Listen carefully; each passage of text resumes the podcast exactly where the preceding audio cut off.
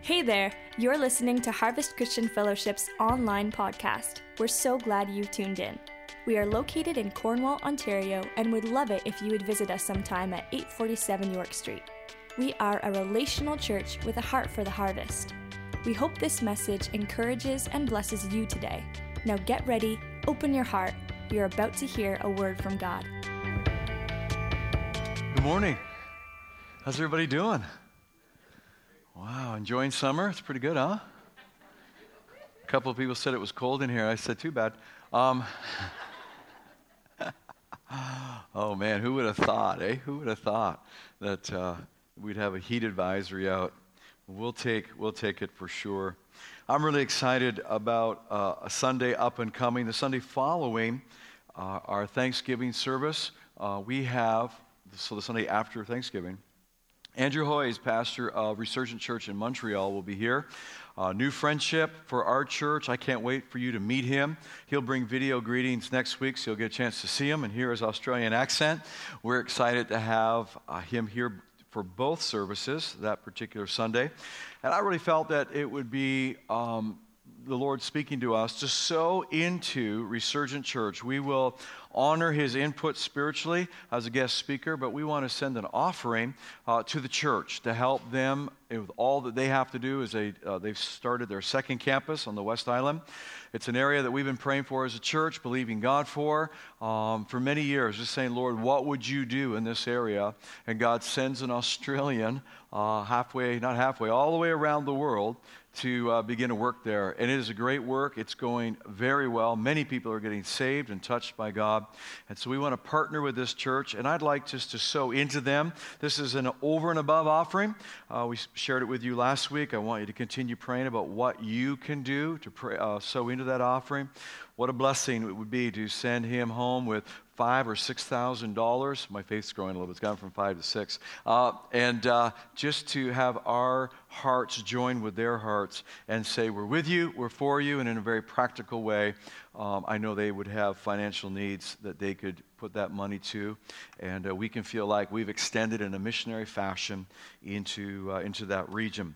So just continue praying about that and see what uh, God will do in your life. And as you sow, you will reap. The Bible says, as we sow, He, he supplies for us in this step of faith that we're all going to take as a church.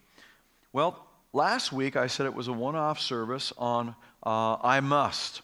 And I was talking from the perspective of so many things this time of year that get our attention that we prioritize. We come under obligation, I must, you know, work and home. And, and sometimes we can put church into that and just, I must come on Sunday, I must go to small group, and kind of get into the obligatory um, stance of, of adding one more thing to do uh, when it comes to Christianity. Well, as I looked at the scriptures, I found Jesus saying on a number of occasions, I must.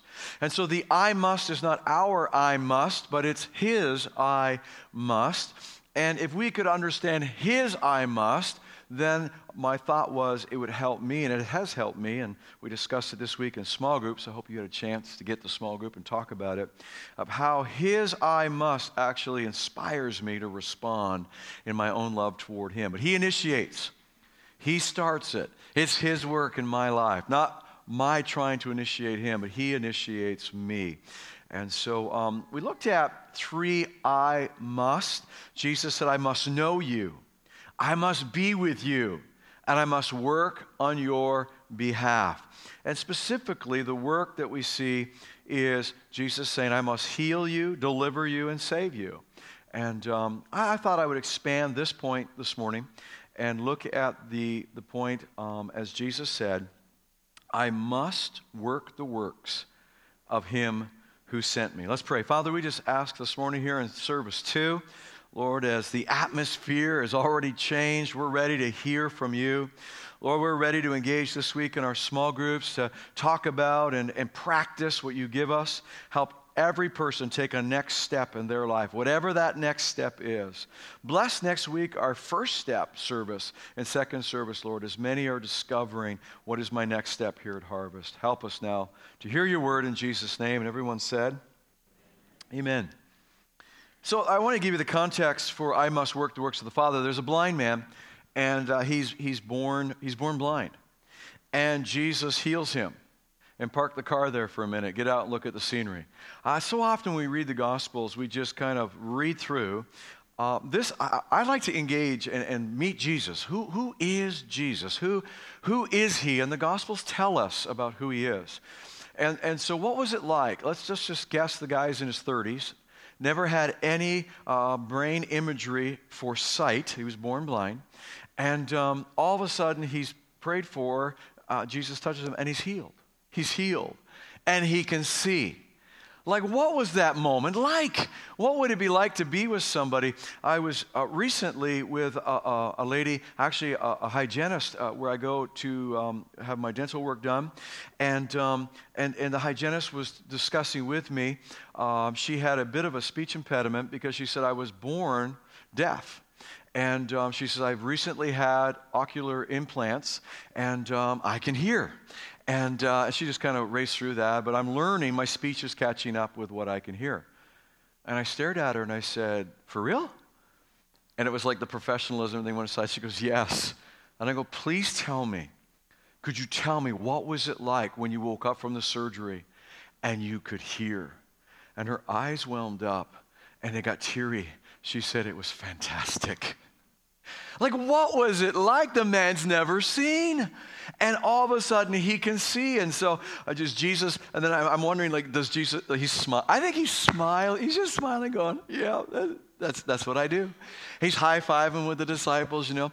And so afterwards, they debrief. They have a debrief session. And the disciples want an, a question answered. They said, so, so did he sin? Is that why he was born blind? Or was it his parents?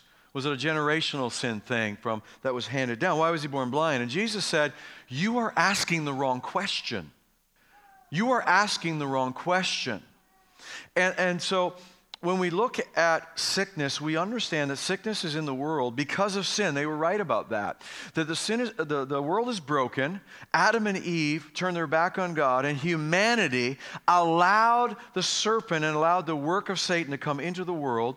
And through all kinds of things like pollution and bad management and, and, and sickness and, and, and injustices and on and on and on, the world is a space where, where sickness is real.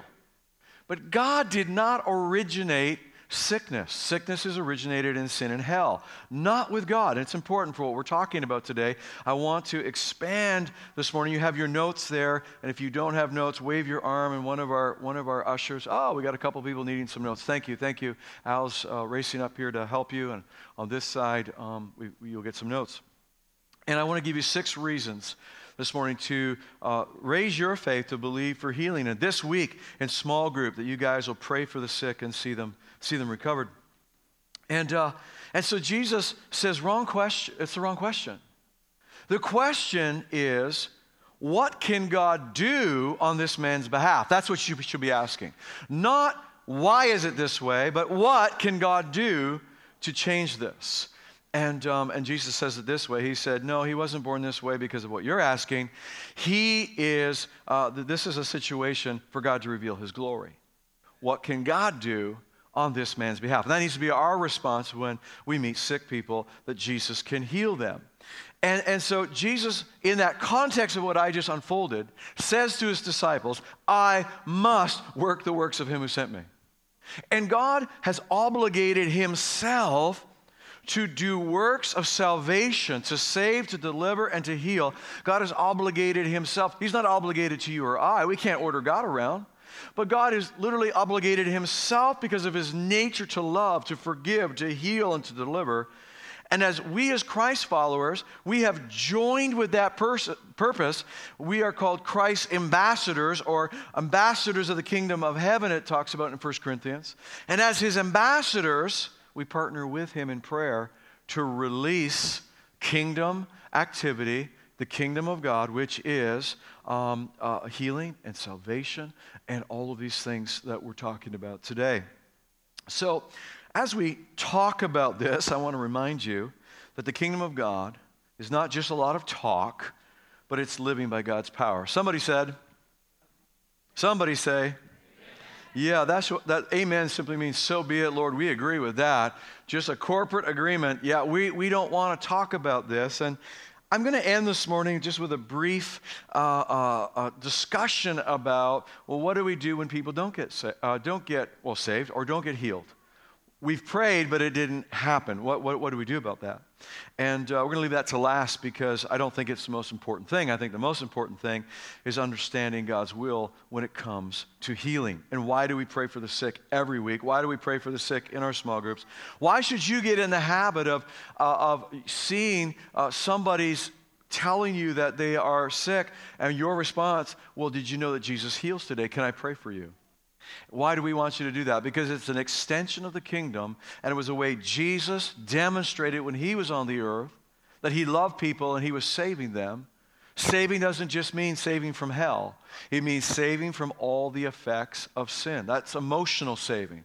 That, that's every kind of saving. Sozo, the Greek word for salvation, encompasses all of this. So let's, let's not just talk about it, uh, let's do it. I want to give you six reasons to raise your faith. Are you ready for these reasons? Yeah. All right.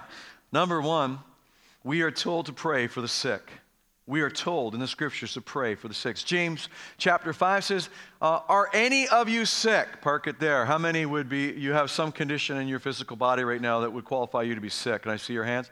Would you wave your hands? That's a lot of people. So I'm talking to a lot of people today. Uh, what do we do when we're sick? You should call for the elders of the church to come and pray over you anointing you with oil in the name of the Lord. A Few things here is not in my name, not in the church's name, uh, not in your name, meaning authority or power, but in the name of Jesus who does this. Call for the elders of the church to come and pray over you. Well, our ministry time and our small group is an extension of this church. We believe in elders, we have elders, governance here in the church, and it's simply stating that there's kind of a top down flow uh, of this anointing, uh, and churches, this is how it works. And, and so uh, Pastor Dick and Margot work with the ministry team, and uh, faithfully, uh, um, once a month, they pour in and they teach and they pray and pre service prayer. They're, they're ready to go to minister over you. Our small group leaders, an extension of the leadership here, of you know, what's being referred to as elders here. And these are all opportunities. They're not the only opportunities to get healed. But James, we're just kind of looking at this. And, and I want you to consider as we're looking at James. So I'm sick, pray for the sick. And I want you to think about just this logically for a minute, just, just from a logical standpoint. Why would we pray for the sick? Why would we pray for the sick? And that's not a rhetorical question. Let me ask you, why would we pray for the sick? If the Bible's telling us to pray for the sick, why are we doing it? And the answer seems to be, and we're going to read the rest of the verse, that it is that people would get healed. But I wonder sometimes if we haven't kind of drifted into this point where it's quite benevolent to tell someone who's sick to comfort them, to say, I'll pray for your comfort. And that's, that's okay. Pray for their comfort. That's, that's good. It's, well, while we're, you know, convalescing and, and uh, not all healing is instantaneous. Sometimes it's a process. Um, and, um, and so as we're waiting and we're, we're getting stronger and being healed, um, comfort's good. Benevolence is good. But if that's all there is, Oh, I heard you were sick. I'm so sorry. I'll be thinking about you and praying for you this week. I might send you a card and some flowers. That'll help you too. And not that there's anything wrong with that, but I'm making the point logically if, if the scriptures are teaching us and God said, look, if there's sick people, you need to pray. Why would we pray? What would be the point? Is God just teasing us? Is this just some kind of a, a benevolent act? No, we can't reduce it to that. We must see it for what it is. It's a powerful act of faith that releases healing into a sick body. As we think about this this morning, think about the disciples who are fishermen who are fished all night, caught nothing. Say nothing. Sometimes it feels that way when we're praying for the sick. We prayed for the sick all night, we caught nothing. There's just no healing. And, uh, and so Jesus uh, meets the boys. They're coming in from their fishing expedition that night. Uh, it was a nocturnal species of fish. That was what was in the Sea of Galilee. And they're cleaning, their, cleaning up, getting ready to go home, and they've done the night shift. And Jesus says, Let's go back out and fish. They're like, what would he know about fishing? Follow me here. Jesus gets out there and he says, Look, I want you to cast your nets. He told them uh, two, two fishing expeditions and kind of mixing the stories up, but follow me on. He asked them to do something. He said, Put your nets on the other side of the boat. For real, Jesus? For real, there's like different fish here than there is here? Like this side, that side? For real? They don't say it, but they say to him, Because you've said so, we'll do it. You ever said that to your kids? You just really don't want to give them an explanation? You either don't have time, you don't want to take the time, you're just feeling quite empowered and controlled at the moment, controlling the moment. So they say, Why aren't we doing that? You go, Because I said so. Come on, we've all done that, right? And, and there's a sense in which Jesus is doing the I said so, but not, not out of that spirit. It's a, he, he's saying, This is my word. This is my, I'm speaking to you. If Jesus told us to pray for the sick, logically then, there's a reason behind it, and it's not benevolence or comfort. He's, we're going to read, it's for healing. He said, Cast your net on the other side. There was a miracle, the net filled up.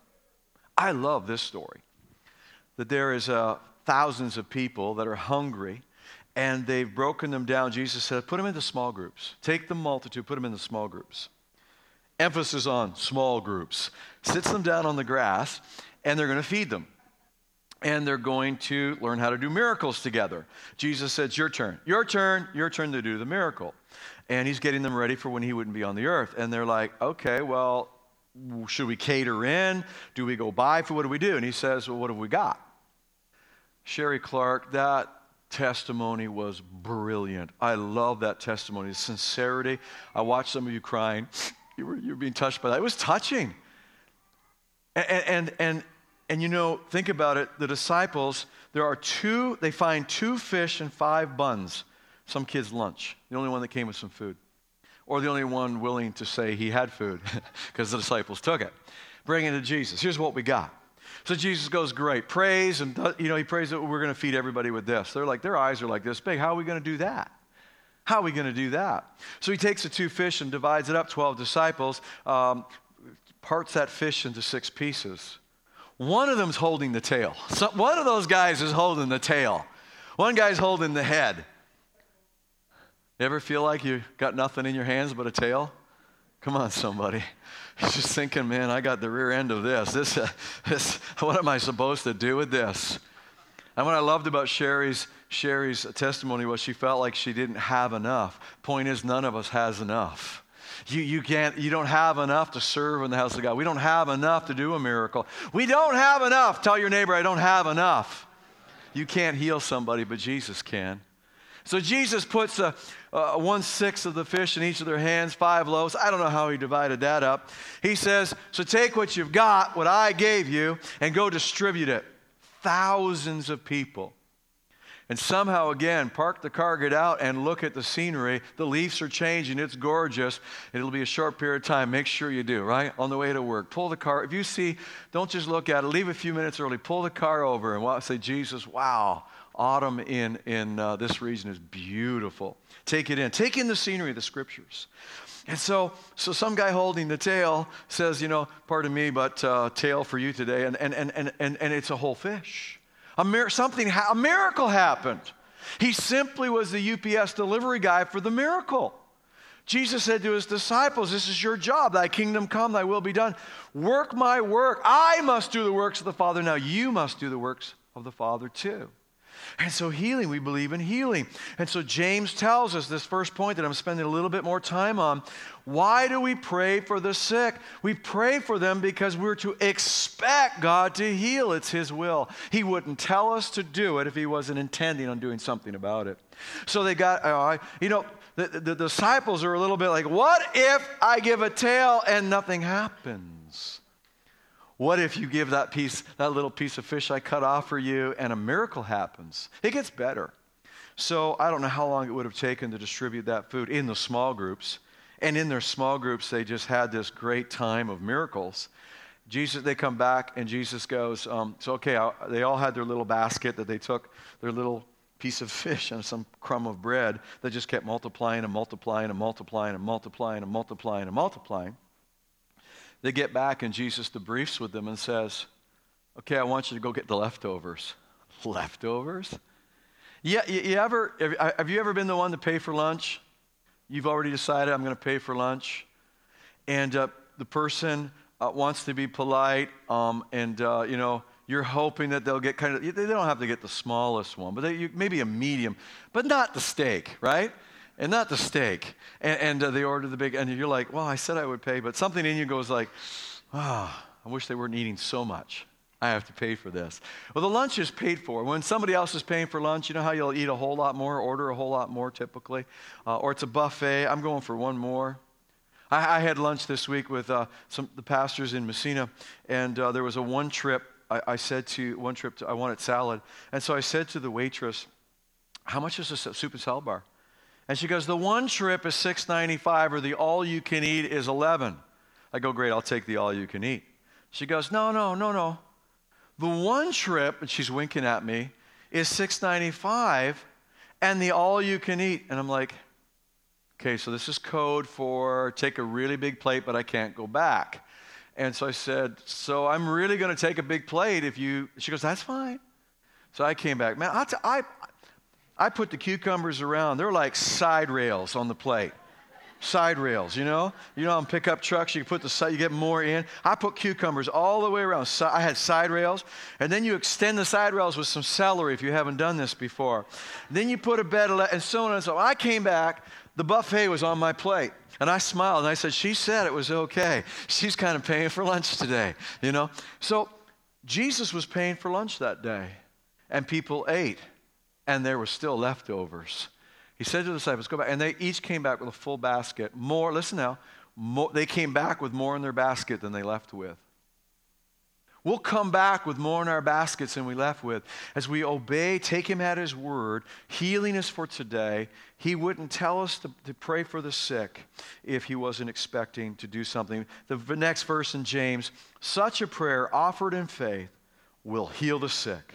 Such a prayer, offered in faith, will heal the sick, and the Lord will make you well.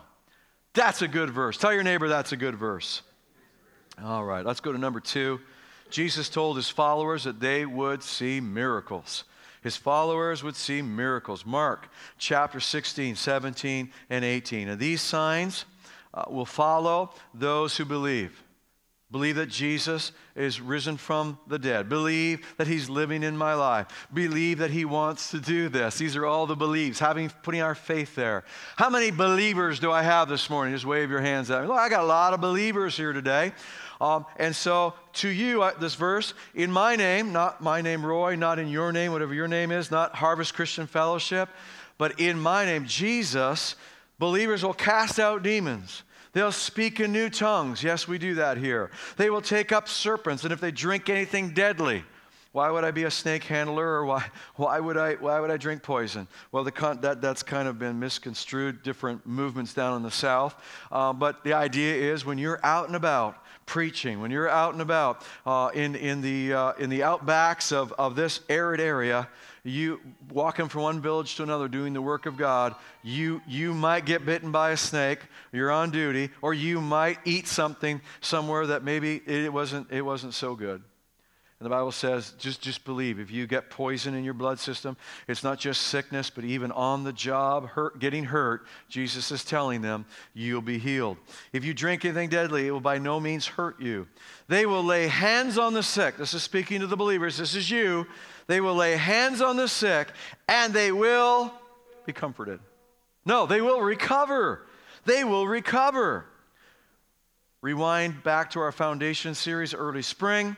Uh, the foundational teachings of Christendom. Uh, Hebrews chapter 6 says, the, Hebrews, no, not Hebrews chapter 6. There is no Hebrews chapter 6.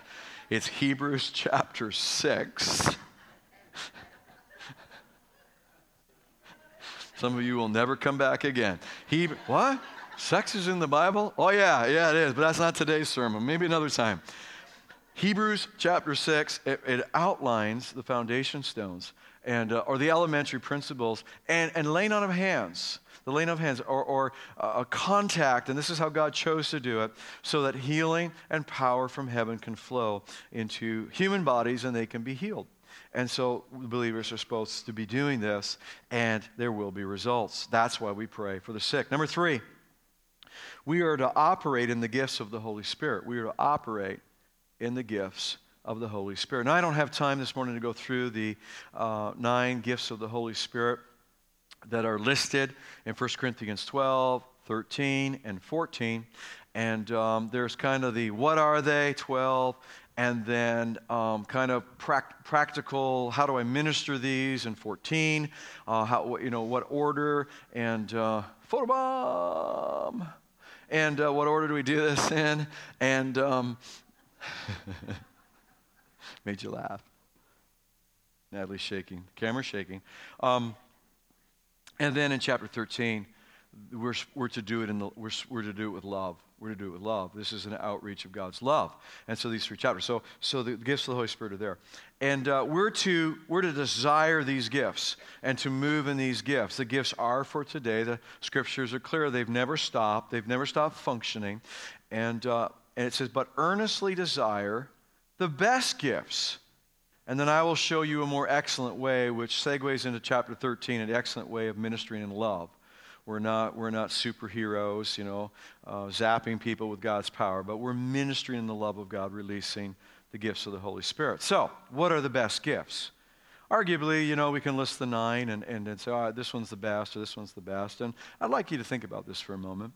If, um, if we have a sick person and, uh, and they need uh, a gift of healing, um, then that's probably the best gift at that moment. That's the gift they need.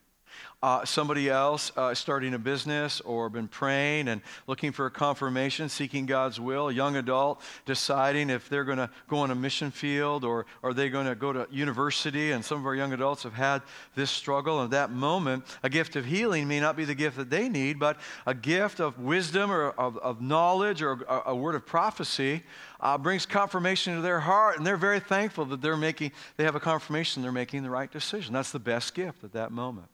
It's the gifts of the Holy Spirit. It's the right gift at the right time. Say, right gift is the best gift. So these gifts, uh, you may have heard people say, uh, "Hi, hi, my name is Roy. I, ha- I have the gift of healing. I have the gift of healing." And, um, and so I go around releasing my, my gift of healing. And God has given me this wonderful gift of healing.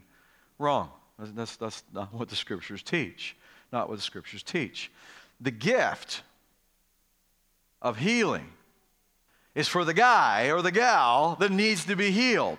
The, gift, the word gift there is grace. It's a grace from God. God needs a UPS driver, He needs a delivery person. You just happen to be the person who's carrying the gift of healing to the person that needs it. And I hope this helps some people today because you've been thinking, well, I don't have the gift of whatever, and so I don't move in the gifts of the Holy Spirit. What if you begin to realize that when you're there and God's calling on you, He's saying, I need you to deliver my gift to that person. As spirit believers, we're going, hey, I can pray for you, and I'm going to believe for the spiritual gifts to flow through me and be given to you. Somebody shake their head up and down go, that's, that's good, Pastor. I want to give out some gifts. I want to just be a UPS driver. So you don't possess the gift. Now, we do find that some people become more confident uh, in one or two uh, of, the, of the gift clusters, um, and that's fine. But you should be stirring yourself up to move a gift of faith. I'll tell you what, if you're in a situation and nobody there's got faith and you're saying, God, give me a gift of faith so someone here can believe, somebody can break the depression or despair. I'm the only one here that knows about this. I guess I better deliver the gift of faith.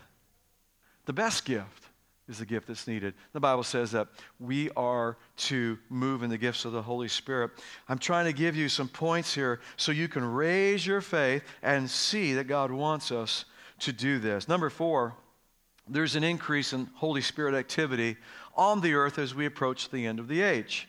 Um, and so in Acts chapter 2, verse 12, uh, when the initial outpouring, which is an important word, initial outpouring, uh, when the church is poured out with the Holy Spirit at the beginning of the church age, there's a scripture and a prophecy that Peter quotes, and he says, uh, In the last days. So, when are the last days? When is the end of the age? Well, we don't know. Jesus told his disciples, no one knows. But, but, but we're, we're, we're moving toward it. There will be an end of the age. And, and, and, and this outpouring of the Holy Spirit, where 2,000 people got saved in one day, you ain't seen nothing yet. Was what Jesus said. He said, This is going to increase and increase. And Peter, Peter said, uh, In the last days I will pour out my spirit. We sang for that this morning. I will pour out my spirit on all flesh. Your sons and daughters will prophesy, and there will be spiritual activity, Holy Spirit activity on the earth. And, and what it's saying is, as we get closer and closer to the end, that that will get more and more and more and more. Say more. We're seeing unprecedented Holy Spirit activity all over the world. Uh, reports in Mexico uh, of, of one church. One church, you can't be an elder. This is their qualification to be an elder in the church. Uh, you have to have raised a number of people from the dead and that raising people from the dead is a common it's just a common thing happening in this area and just a couple people are coming to Jesus because they recognize he's alive today, because dead people are getting out of caskets. And, and, and, and so God's just demonstrating his power. And the Bible says that it'll, it'll get more and more as we approach the end of the age. And so we should expect this. We should expect this. And in Zechariah chapter 10, verse 1, it's in your notes Ask the Lord for rain in the time of the latter rain. And the Lord will make flashing clouds. He'll give them showers of rain and grass in the field for everyone. Rain was symbolic in the Bible of the outpouring of the Holy Spirit, Holy Spirit activity on the earth. And there was an early rain and a latter rain. So, one that was early in the agricultural calendar, one that came later in the agricultural calendar. The early rain was just before a calendar feast called Pentecost and they celebrated it every year. And as the calendar year in the springtime came around, there was some, there was some grain and barley that would ripen first because of that spring rain. They would harvest it and they would have a party and they would wave some grain before the Lord. Kind of had a, like a, kind of like, you know, charismatic, kind of hand waving uh, worship time with the Lord. And they said, Lord, thank you for this crop. It's a nice crop, it's a good crop, and it reminds us there's a better crop coming, a larger crop. And, and, and so then the latter rain was the one that would happen late summer so that the, the, um, it, would, it would be the final growth and ripening cycle for the huge ingathering. And they would have the Feast of Tabernacles, which was seven days long with dancing and feasting and celebration. And I don't have time this morning, but what Jesus would point to in that calendar is the world has a calendar that God's keeping and that there have been some outpourings on the earth that have been wonderful. There are hotbeds of outpourings, and, and I could list some that you might be, you probably be aware of too. There's a, there's a, hotbed of outpouring of healing happening in California, Redding California with Bethel. And um, God's using them to, to be that, that well of bubbling up, and, and there's an activity, activity of healing. And what they found was the more healing happens, the more they pray for it. The more healing happens, the more they pray for it. They go, well, that's, that's weird. So is, so is praying for rain in the season of rain.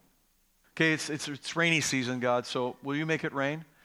What it's saying is we are cooperating with what's happening, acknowledging that this is that spoken in the, in the scriptures. And as Christ followers, we're saying, Yeah, Lord, we're living in that day let it really unfold. We're seeing a little bit of healing. We want to see a whole lot of healing, and we cooperate with what's happening. It's like priming the pump back on the firm when I had to come home from school, and I'd pour some water in the top, get the leathers wet on the pump start. It was called priming it. And you get you get you get a vacuum in there, and the, and the water would start flowing. So if you we want a flow, you want a flow of healing in your life, a flow of healing in our church.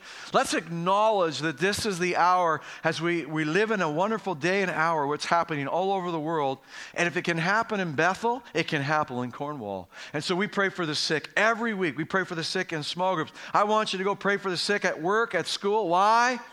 To extend the kingdom of God and show the world God must do this to show who He is, to cancel the effects of sin. Number five, our faith for healing is increasing. We've been contending for this for 15 years here at Harvest, and we see way more healings today.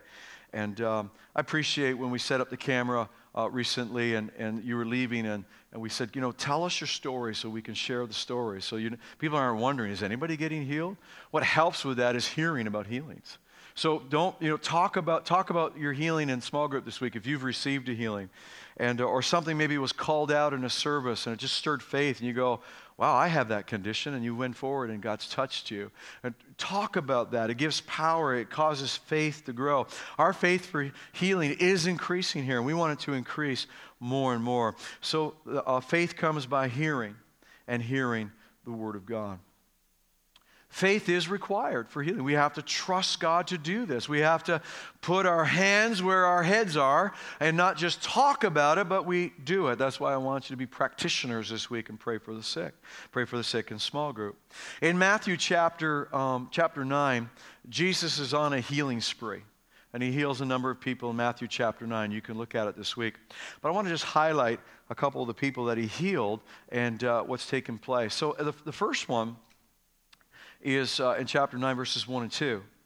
Um, that there's a paralytic, paralytic guy that's brought on a stretcher. So I don't know if it's two or four guys that carry him in, and Jesus is crossing the lake. They meet him. They meet him. Like they cut him off, cut Jesus off before he can get out of the boat.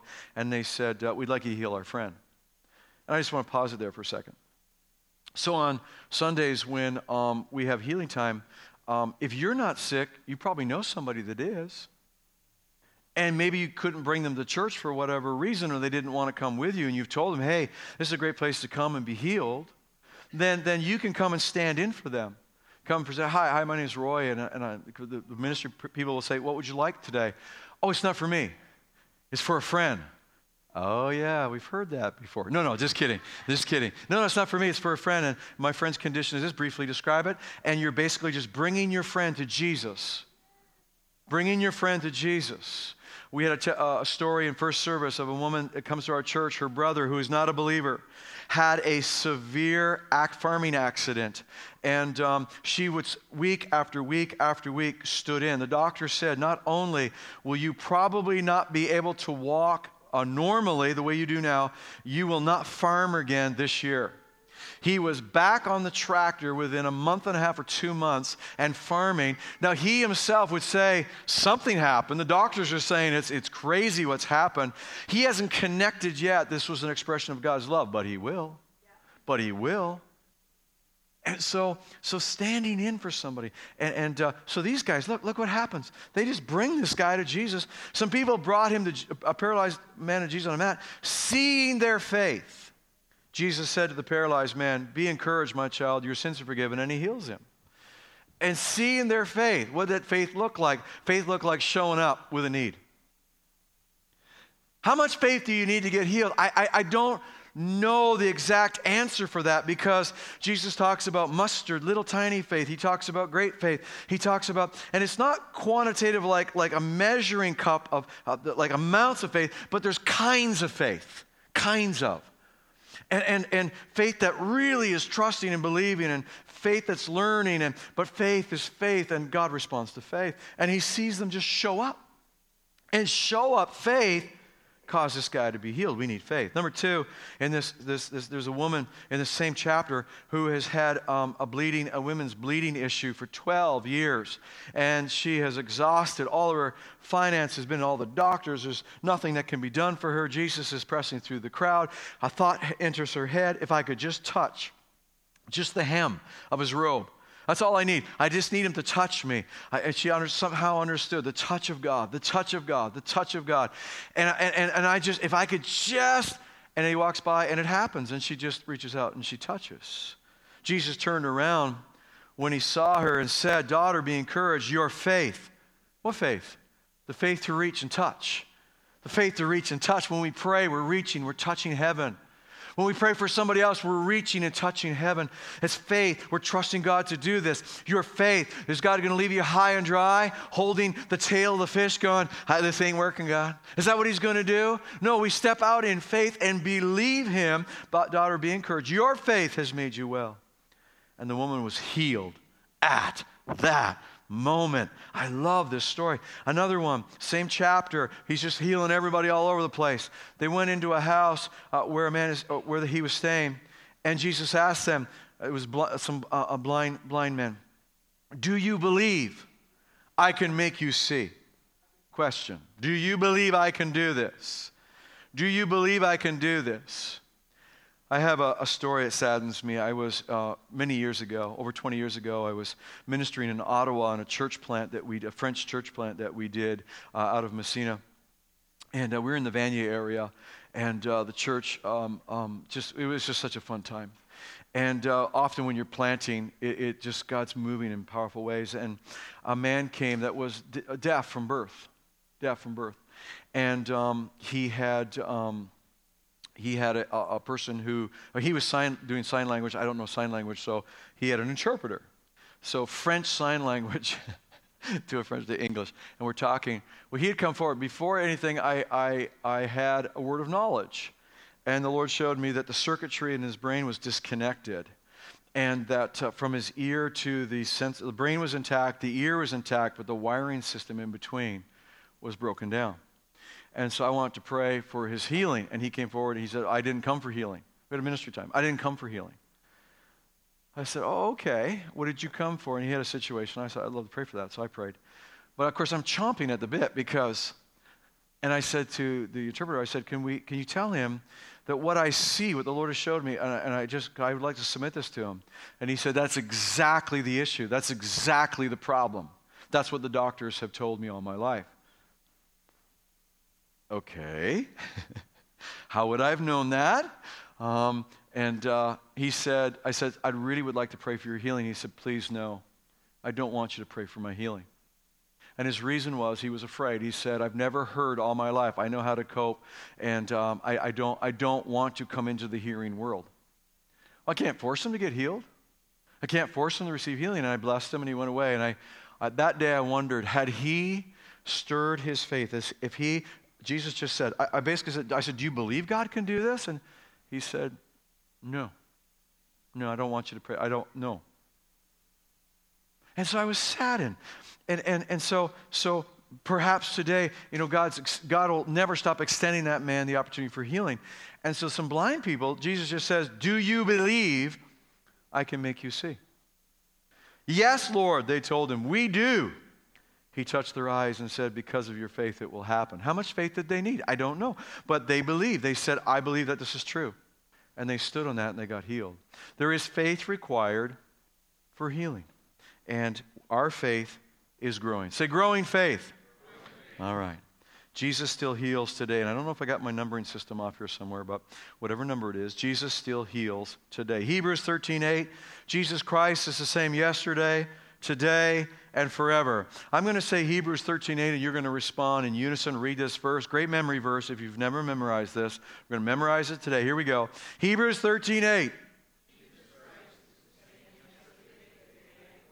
It's good to learn the address of a verse. So I want you to say, uh, start by saying, I'm just going to point at you. You say Hebrews 13:8. Read the verse. All in unison. Ready? Hebrews 13:8.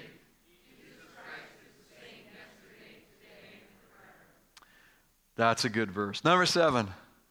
If I could have the ministry team, uh, the uh, worship team, I mean, come back. Healing's been paid for already. We're not waiting for God to do something. Healing's been paid for. It was paid for on the cross. And the scriptures that we look at this morning, um, and uh, so clear Matthew 8, verse 17, that it might be fulfilled, which was spoken by Isaiah the prophet, saying, He himself took our infirmity, our sickness, our, that sickness that has come on yesterday or today, or that sickness you were born that's debilitating, and he bore, he carried away. That word bore means he carried away our sickness on the cross. Carried away. Somebody say carried away. You know what? At Harvest, I want to get carried away and get sickness out of here. Get sickness out of our midst. Get sickness out of a city. Pastor uh, Dick um, DeLacio and, uh, and Margot uh, have something that they are believing God for, have for years. He's written a great book, Touch the Hem of His Garment. It's a book on healing that's available if you ask at our next step. Uh, he over, Pastor Dick oversees our wonderful ministry team. Um, they are believing God that uh, Cornwall would be, as Cornwall has been known for the amount of cancer that's in our city, that uh, our church could be known for a place where cancer people can come and be healed. They are contending for that. They're, go ahead and thank the Lord. I think that's a great, great, you know, great thing to believe God for. And we're going to need people to partner with that and say, Lord, let it rain. Come on, let it rain.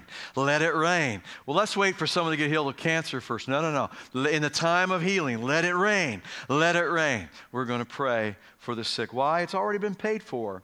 Uh, 1 Peter 2, verse 24, who himself bore, same word, bore our sins. It means that he took it and took it away in his own body on the tree, that we, having died to sins, might live for righteousness, by whose stripes, the wounds on Jesus, you were, past tense, already paid for, healed. Healed. This week at small group, pray, pray for the sick and uh, let's believe for them to be recovered. Let's contend for healing at harvest. Why? Jesus said, I must do the works. And he's asking us now, you must do the works. I want to talk just for a moment, just for a moment. I told you I'd do this. You guys can begin playing. So, what about people in this room right now? People in this room right now. Mike, you're my hero. Mike has been fighting uh, against cancer in his body um, and uh, has already gone beyond what the doctors said uh, life expectancy would be.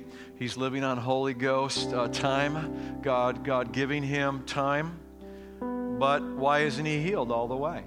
It's a good question. It's a great question. We got to ask the right questions. And as you're in small group, you're going to have questions. It's okay to ask the questions, the hard questions. We're not afraid of them. We're not afraid of them. We'll talk about them. My father would have been 75 yesterday died at 62 of Lou Gehrig's disease. At 60, he began dropping tools, um, having some of the signs of some kind of neurological disorder. Lou Gehrig's disease, or ALS, um, is um, not symptomatic in, in, terms of you can test for it, but it's diagnosed by redu- um, process of elimination. So by the time it would take maybe about a year to get a, diagnosis, okay, you don't have any of this, so therefore you have ALS. Passed away about a year later. My dad, like Mike, was a man of faith. I would go visit my dad. I know, my dad, my, my, I know there were private moments with he and my mom, and they would cry and, and hold each other about the reality of the suffering and the pain that he was in. But when I was with my dad, I never went away feeling, oh, poor dad, ever. Because my dad would speak of God. He would speak of God's ability to heal. He, he spent uh, in those uh, last six months of his life sitting, uh, listening to the, uh, the scriptures being read over him, and he picked all healing scriptures. He would tell other people who were sick, God will heal you, and he himself uh, was believing God for healing. My dad had faith. There's no question. Did he have enough faith? I think he did. Absolutely, I think he did. But he died of Lou Gehrig's. Quite frankly, it's a mystery that I don't quite understand. To understand the tension that we are praying for the sick, but not all the sick get healed, it would appear, it seems. Some healing is instantaneous and some is a process. What do we do? That's for real. There are two extremes that I want to point out. They are extremes that I refuse as a leader to entertain, and I refuse to teach eh, or inter- eh, to walk into, or to, eh, and you'll understand as I say this that if we're going to move in the Holy Spirit flow, the flow, the river flow of healing, we need to understand that there are extremes on both sides that really are the banks of the river. I'm not spending time on the banks, I want to get in the river. And the one extreme, the one extreme, they stand way out on the edge. We're edgy at Harvest. One extreme is that God is sovereign, theological standpoint. God is sovereign, period. I believe God is sovereign too. But God is sovereign, therefore, God will only heal who He wants to heal. God will, the natural conclusion if somebody is sick, I've heard people actually accept sickness or accept that condition in their body as God made me sick so I could learn something, and I'm just trusting Him in this journey. Hogwash, balderdash. I just spent showing you that is not the heart of God. What father what father would make their child sick so they could learn something? Not the Heavenly Father, for sure. Sickness is the result of a fallen world. God is sovereign. Can He intervene? Yes. Does He choose not to? Mystery. Sovereignty of God. Way over here, it's an, if you only hold on, healing connected to the sovereignty of God only, you're in, you're in dangerous territory because you have to entertain God only heals when He wants to. Sick, sickness is God's will, and that's how we'll deal with sickness. I refuse. I believe it's God's will to heal every time. That's His will. It's what He wants. It's what He wants. What we teach. I just taught it to you. The other extreme, and if you only hold to this extreme, you're in dangerous territory. God does everything, we do everything. Faith. And that if you didn't get healed or you're not getting healed, or in the case of my father, that my father passed from this life to the next because he didn't have enough faith. I get angry at this one. and I get angry at this one. To put on somebody who, and those of you that are contending in this room for healing, let me just say it this way. I better never hear anybody say that. That that's the reason a person isn't getting healed. Can it contribute a level of faith or people learning? But I just showed you faith is absolutely, we have a part to play in this. Yes, we must believe that God can do this. And we seek to have our faith stirred and we want to grow our faith. But when we're trying with all of our heart to do that, to suggest that a person died or isn't healed because they didn't have enough, I think I want to leave that in God's hands. And I don't think I want to put that heavy on anybody because I think that's totally. As for me and my house, we believe in healing. This church, we believe in healing. But this is an extreme that we're not going to stand on. Uphold that you did something, God's doing something wrong, you're doing something wrong. The scripture we started with was maybe we're asking the wrong question.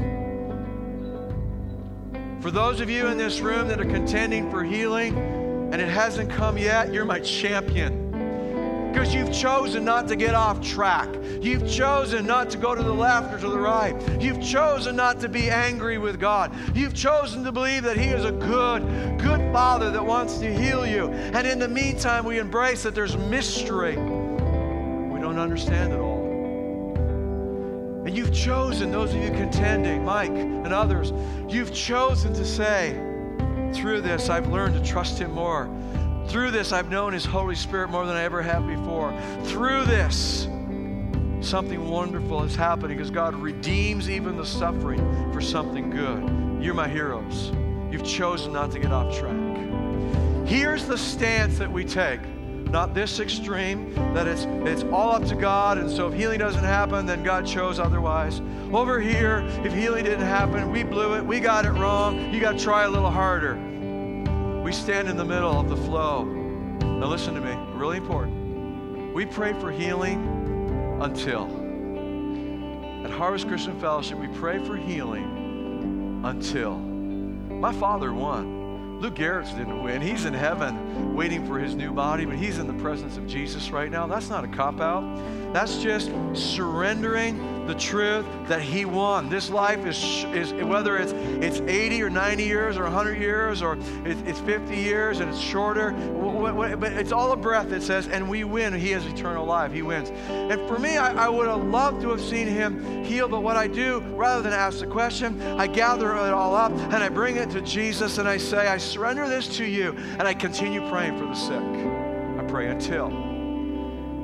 There's all kinds of things happening in the spirit realm that we won't understand until that day. Lord, I pray until.